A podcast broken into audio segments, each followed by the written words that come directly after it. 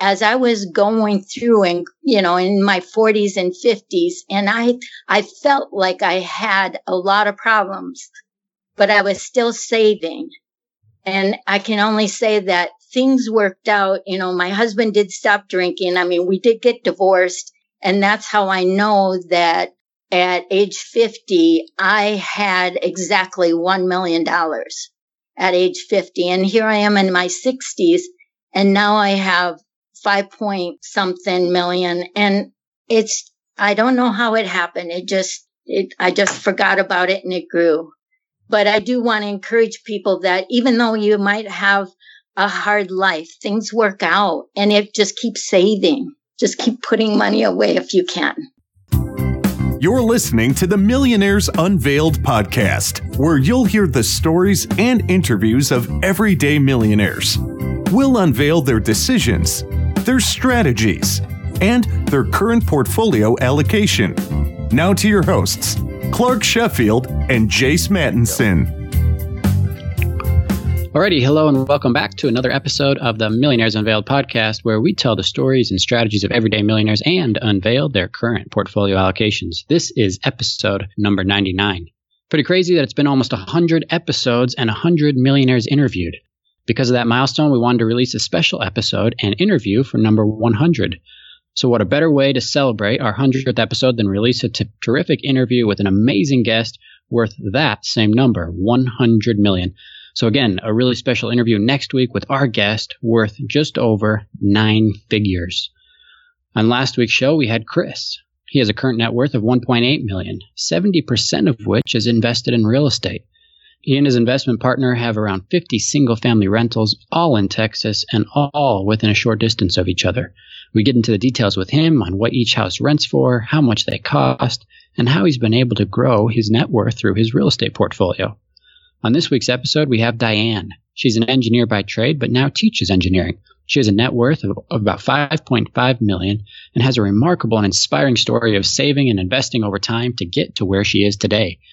But before we get into that interview with her, just want to quickly take a moment to thank our sponsor, Obsidian Capital, for supporting the show. Creating passive income is one of the quickest ways to create and establish wealth. At Obsidian Capital, their core philosophy is to enable qualified investors to create long-term wealth passively through strategic real estate investments. Their team of experienced real estate professionals identifies stabilized and value-add multifamily real estate assets that will provide strong financial returns, a healthy risk profile, tax incentives, and additional benefits that come with investing in real estate. They pride themselves on a high level of integrity and have experience in acquiring and managing over $300 million in multifamily assets. Furthermore, their leadership has over 45 years of combined industry experience. View their website today to learn more about their streamlined investment process at www.obsidiancapitalco.com. We appreciate all of you tuning into the podcast and listening week after week. If you enjoy the show, we'd appreciate you leaving a 5-star review on either iTunes or Stitcher. It helps us grow the show and also reach new millionaire interviewees. Speaking of new millionaire interviewees, if you'd like to be on the show and share your financial story, if you have a net worth of 1 million or more or close to, feel free to reach out to us. Our email again is millionairesunveiled@gmail.com. But without any further delay, please help me welcome today's guest, Diane. Welcome to the show, Diane. Do you want to just give us a little bit about your background and kind of what you're up to now? Well, I'm an electrical engineer, and I've gone into teaching engineering, and I've managed to accumulate about $5.5 million. And basically, I'm just like a born saver. I remember hoarding my Halloween candy to make it last 6 months, and I remember lending money to my parents when I was just in 6th grade. So I've always been a saver. Wow. Okay. So let's unpack this a little bit. Your net worth's in at 5.5 million. How's that broken up? Well, I have 3 houses. I live in Minnesota, and then I have a cabin in northern Minnesota. And then I also have a winter home in Florida. And then I've had other homes in the past. So I sold my son one of my homes, and I bought a place in Florida for my sister too. So about $1 million in homes, and then 4.9 million in my IRA. Wow. Okay. So you've got $1 million in homes, and are all those paid off? Yep. All of them are paid off. And then the ones that my sister and my son, they're actually paying me the mortgage with the interest, mortgage interest. Nice. And how did you end up accumulating $4.9 million in your IRA? I mean, nothing special about me. My mom was the secretary. My dad's a truck driver. And I got married young. I was about 20. I have four kids with a 16-year age spread. I just worked as a computer operator at a company where I saw what engineers did. And in my 20s, I thought, I can do that. And I went back to college and I got my engineering degree. And it took me 8 years because I worked full time while I went to school, part time. And then I started working as an engineer at age 42. And my husband worked as a programmer, and he was also a saver, but he's also into investing. So he just begged when we had small kids for $5,000 to invest. And so he started investing, and I thought we could barely afford diapers, but we lived frugally. And we saw his investments starting to grow. And we always put 10% into our retirement. And then we also bought company stock. And I think that was one of our biggest, smartest moves we ever did was we were at a new company and we bought company stock. So we lived frugally, had the company stock. We bought about 10,000 shares at $10 a share. And then the company decided to IPO. And when they IPO'd, the stock price went immediately to $16 a share. And they did a 6-for-1 split. So we literally became millionaires overnight. Wow, that's amazing. So just backing up here on this, on the stock option. So you put $100,000 initially into company stock. Yes, we did. And then we also had about $300,000 to $400,000 that we were putting in an IRA and saving on the side. But we also, I mean, we really decided to invest in the company. Wow. And did you worry at all? Was that a risky move for you guys or not so much? I don't know. I think we were young and dumb and didn't know any better. I mean, that's before pre-Enron. So we were young and dumb and did that. Well, it obviously worked out for you. And then you made about $960,000, nearly $1 million just in that stock. But I assume if you guys were putting 10% into retirement and living frugally and saving, your net worth was, you were probably close to $1 million, right? Before that? Yeah, because we did have $300,000 separate from the company stock. We didn't just do company stock. We had money separate investing because I started investing in my 20s. And I just always, I knew I'd be a millionaire someday. I just knew it because I'm a saver and I always wanted to save no matter what, maybe to a detriment to my kids, but I don't think they're hurting. So you were at about 300,000 net worth, then you got about 960. So it took you to, let's call it 1.4. And then from there, we talked a little bit briefly before the show, it grew significantly. Yeah, then the company, I mean, once they IPO'd, the company went from $16 a share to, I mean, it grew to $32 a share. I mean, right now it's sitting at $85 a share. Wow. So, but, you know, I had 60,000 shares. I have diversified since then. So if I still had only that company stock, I'd probably have more like 10 million now. Hmm. But I mean, that would be risky. And at what price did you sell it at? Did you sell it all or did you hold some for long term? We sold that at different times. I kept a lot. My husband and my finances are separate. I kept a lot, but then, you know, as you get older, you know that you have to diversify. I kept the stock through the 2008 recession and where everybody else's portfolio went down like 40, 50%. Mine went down 20. Oh, wow. But because I only had that company stock and then whatever else I had in retirement.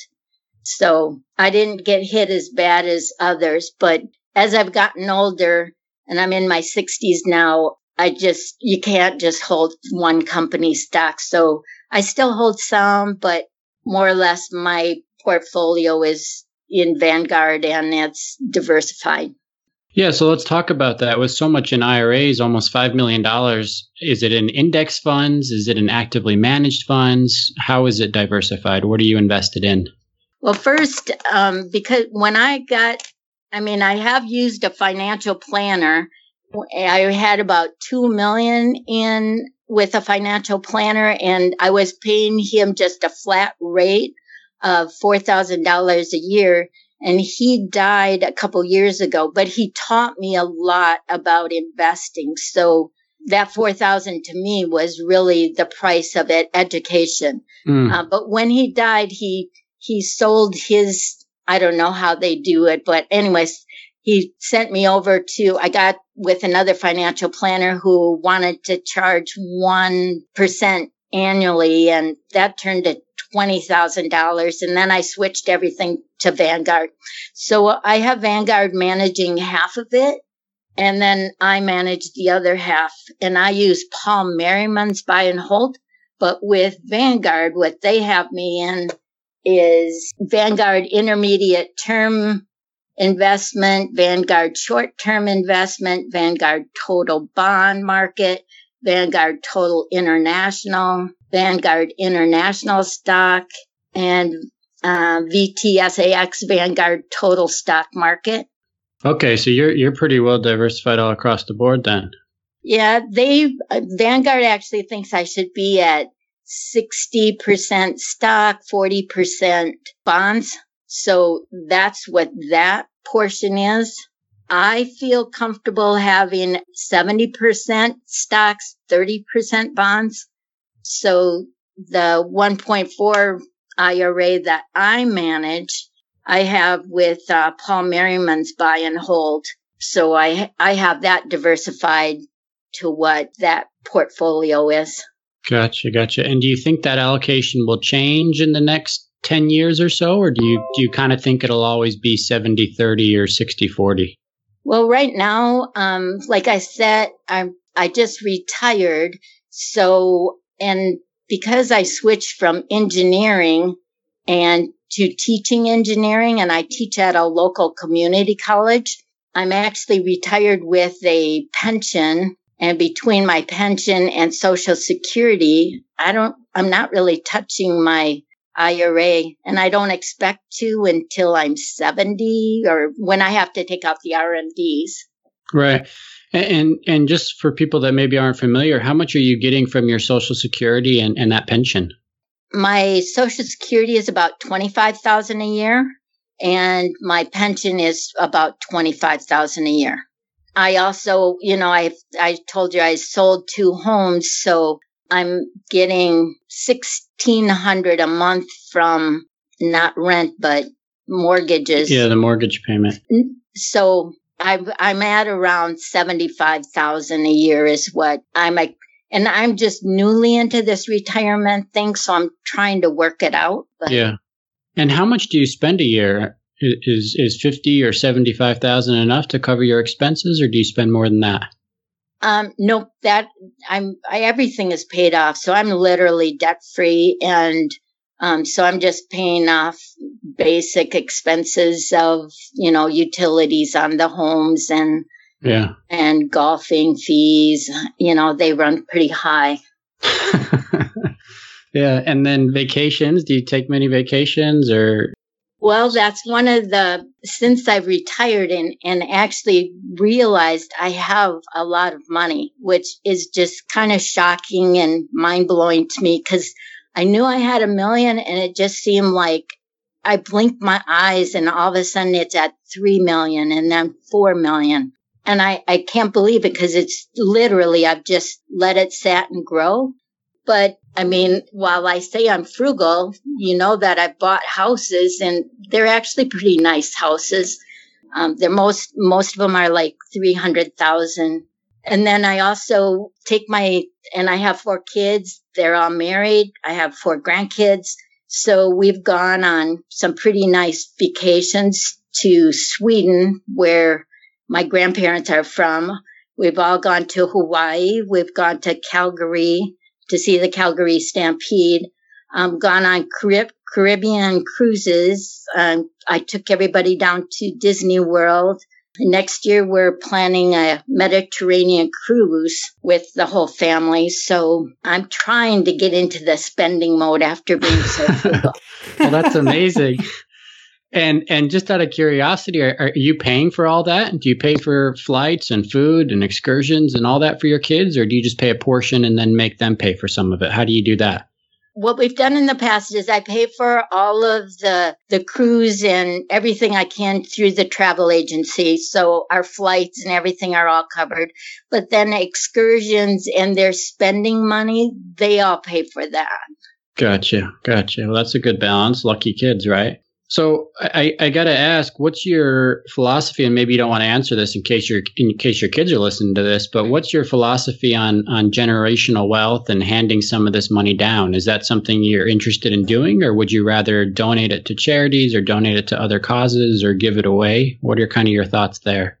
Right now, that's what I'm actually working on right now. I mean, like with Vanguard Advisors, I'm working on I want to get some of this IRA money. $4.9 million in IRA is to me ridiculous, because I'm going to end up paying taxes on that. And then with the new legislation going through Congress, you know, they're going to try to eliminate the stretch IRA. So I want to put as much as I can over to Roth. Right now, my Roth is only at $100,000. So I'm trying to do those Roth conversions without making everything go higher, because now I see that Medicare goes up if my income goes up. So it's like a little circle here, and I'm working with the CPA so that we can convert as much. But otherwise, I would like my kids to all inherit at least $500,000 each. I want to pay for my grandkids' college. I really feel strongly about giving back. So I mean, right now I give about $20,000 to charity, and that's from my brokerage account. It's appreciated stock. You know, as I told you, I bought the stock at $10 a share and it's $85 now. So I give charity about $10,000 to $20,000 a year away there. And you're pretty savvy with some of these tax strategies. Trying to be. I'm just learning. Sounds great. So when you were saving and investing and earning, you know, let's just say 20, 25 years ago, did you think about RMDs? Were you thinking about what are the consequences tax-wise, putting money into this traditional IRA, 401k and everything else? I knew some of this was going on, but absolutely not. I mean, I was always trying to pay as minimal tax as I possibly could, so I put it into IRA. I did at one point convert about $90,000 of company stock I was going to convert to Roth, and I actually did it, and then I recharacterized it because I didn't want to pay the taxes on that. And if that was the biggest stupid move I ever have done, but I did it. So that's why I have so much in my IRA. Yeah. So rewinding, would you go back and do it any differently than you've done it? Well, I would have kept that. I would have kept conversions. And I wish I had started doing Roth conversions from my IRA sooner. As I said, I had some in Vanguard. I had my money kind of split in my 50s. Like I had some with a financial planner, I had some in Vanguard, and I had no idea how much money I really had until I moved it all into Vanguard. And then it's like, wow, that's really a lot. Yeah. And then when I started thinking about what should I do? Yeah. When do you think maybe you would have wanted to start those conversions? Was it like 10 years ago or maybe 15 years ago? Or when do you think would have been that optimal time for your situation? Oh, I would have started it way sooner. Like in my 50s, I would have started converting up to like the next tax level or something. I know that my tax base when I was working, I've never made more than $82,000 a year. Whoa! And you're kidding. You're worth over $5 million and you've never made over $82,000 a year? No. Oh my gosh. Wow. You didn't tell us that part. Well. That's amazing. That's amazing. You think about this. You've never had a six-figure income. You're sitting at the average retirement age in the United States, and you're worth over $5 million. That's incredible. Yep. That's absolutely incredible. Well, yep. Man. Okay, so keep going. So you wish you would have started some of these conversions a little bit earlier. Yeah, what I was saying is that I know that I was in the 12% tax rate. And I don't know what I was thinking. I mean, I wasn't thinking because I didn't realize it, but I could have easily gone into the 24% tax bracket and did Roth conversions all along. So like in my 50s, I should have started converting this money because a lot of that growth has happened, from compound interest. I mean, honestly, I just think compound interest is like a miracle. Yeah, it's the eighth wonder of the world per Einstein, right? Yes. Let's shift gears here a little bit, and I want to talk about something that you've kind of touched on, and Clark kind of touched on as regards to generational wealth, and you kind of gave us a little synopsis of what you kind of want to do in the future. What did you do, and maybe what have you been doing to raise your children to be savvy investors and spenders and savers and earners? Well, when we were raising our kids, we wanted to, we tithed, and then we always wanted them to save. So we have a tithe bucket, a save bucket, and then, your live on spending bucket. And I've never set aside less than 10% of my income. And it didn't matter how poor we were. I've always had that money going away. Set aside. So like I said, I was a born saver. And then with my kids, all my kids, they're actually all pretty good savers now, but they weren't all. But I think as they've gotten older, and my kids there's a 16-year span between my oldest and my youngest. And my youngest, and I've cash flowed their college. I kept working. Like I said, I retired in my 60s. So I kept working until all four of them were through college, but it was like 16 years of nonstop paying tuition as I went along because I cash flowed their colleges. And I think now all of them are actual savers. So they're all in good spots. So I don't know that they'll need my money, but I'm certainly willing to give it to them.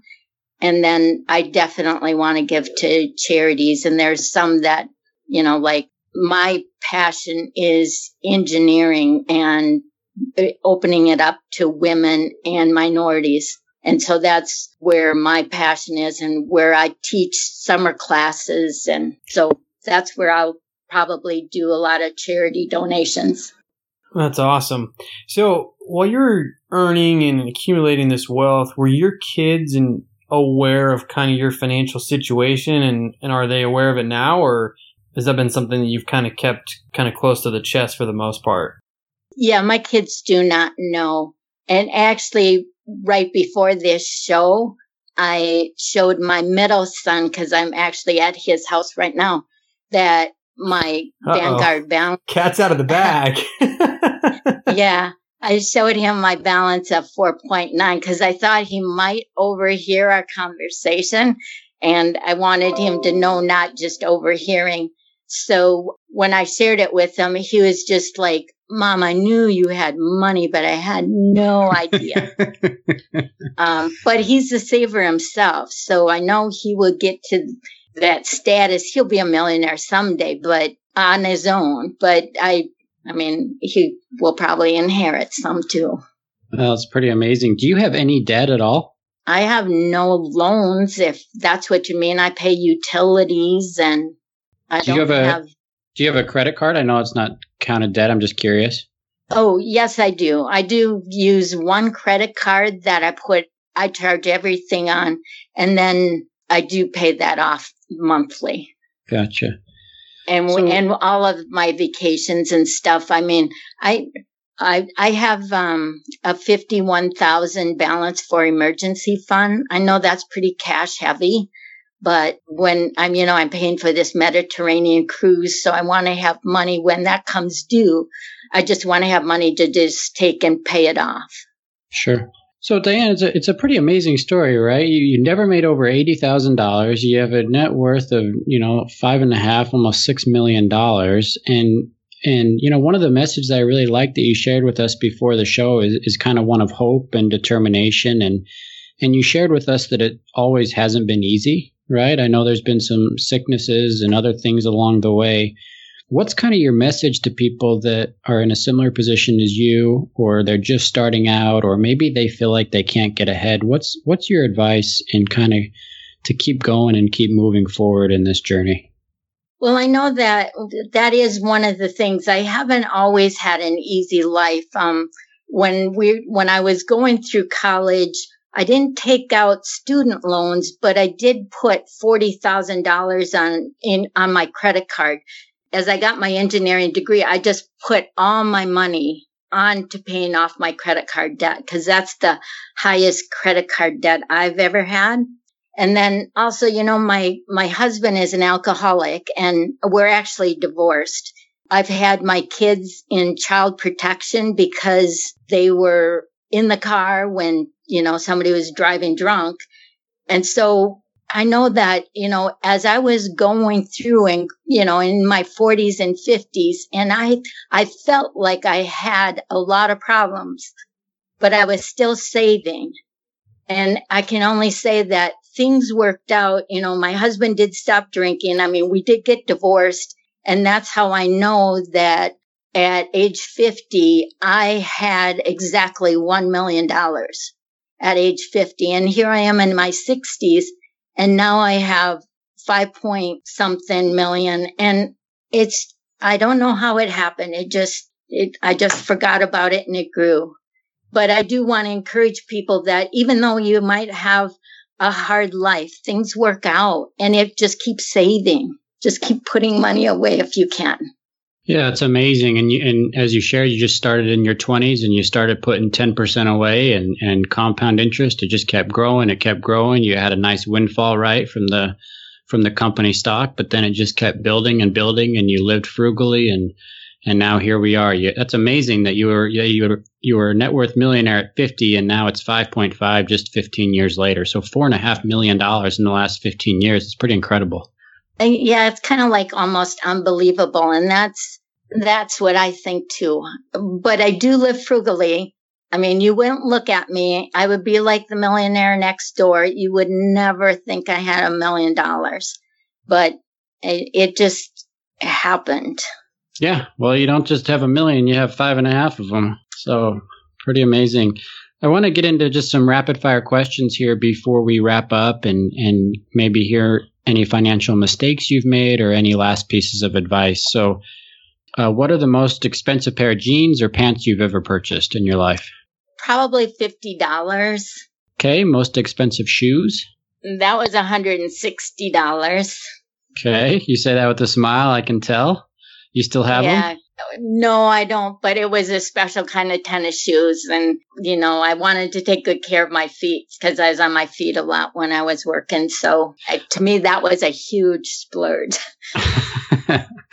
Okay. Most expensive car?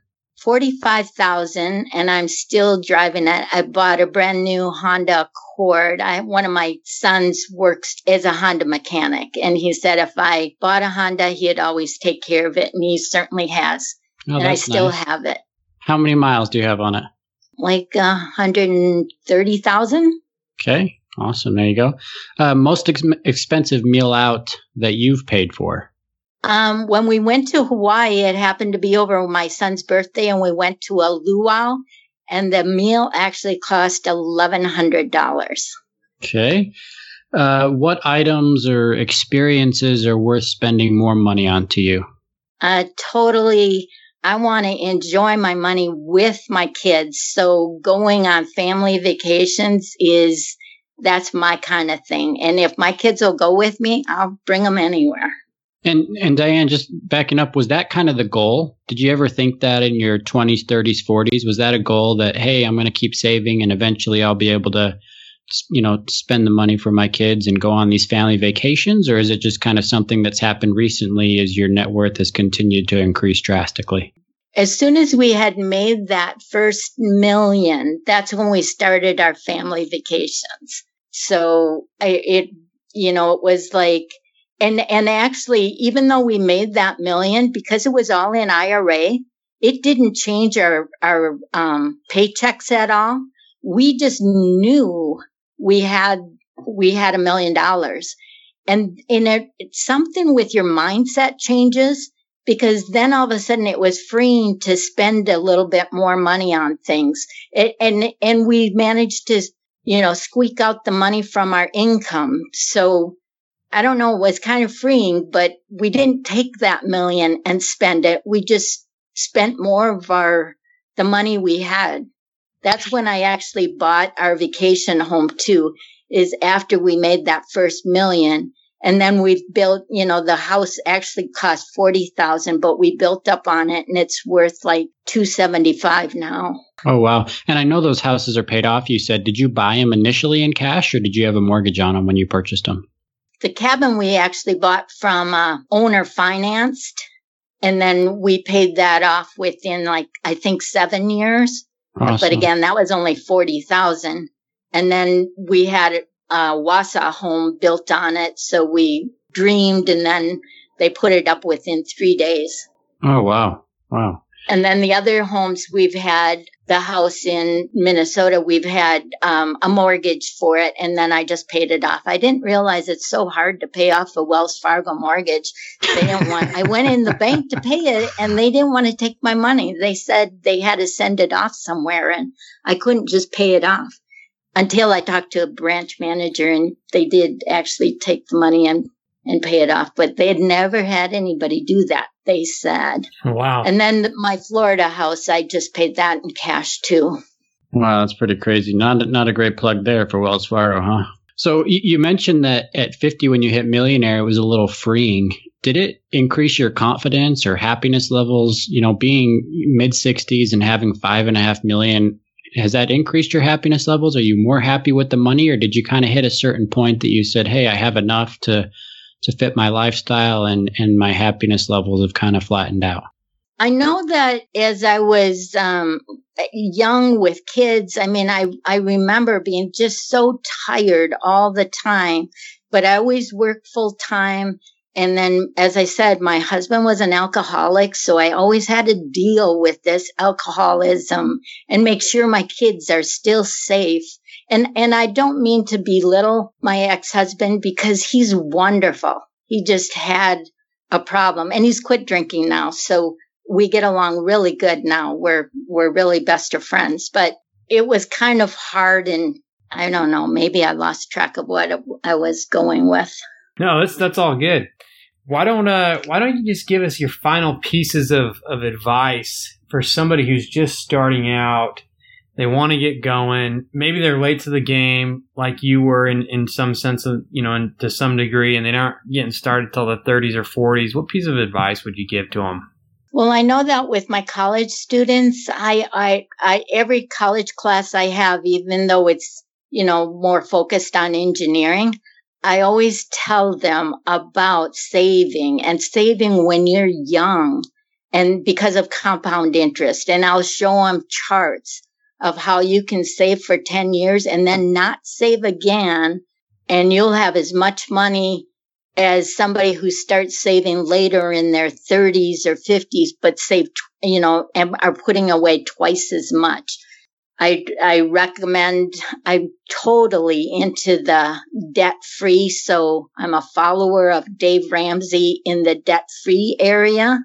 I really like JL Collins, A Simple Path to Wealth. I've learned a lot from him. Paul Merriman, I follow him a lot with and on his website. And that's how I did my own investing with, you know, $1.5 million. So I just recommend saving. Awesome. Diane with a net worth over $5.5 million. Thanks for sharing your inspiring story with us. Well, thanks for having me. It was fun. Thanks, Diane. Thanks for listening to the Millionaires Unveiled podcast with Clark Sheffield and Chase Mattinson. For more stories, investment opportunities, and information, check out our website at millionairesunveiled.com. See you next time when you'll hear from another everyday millionaire.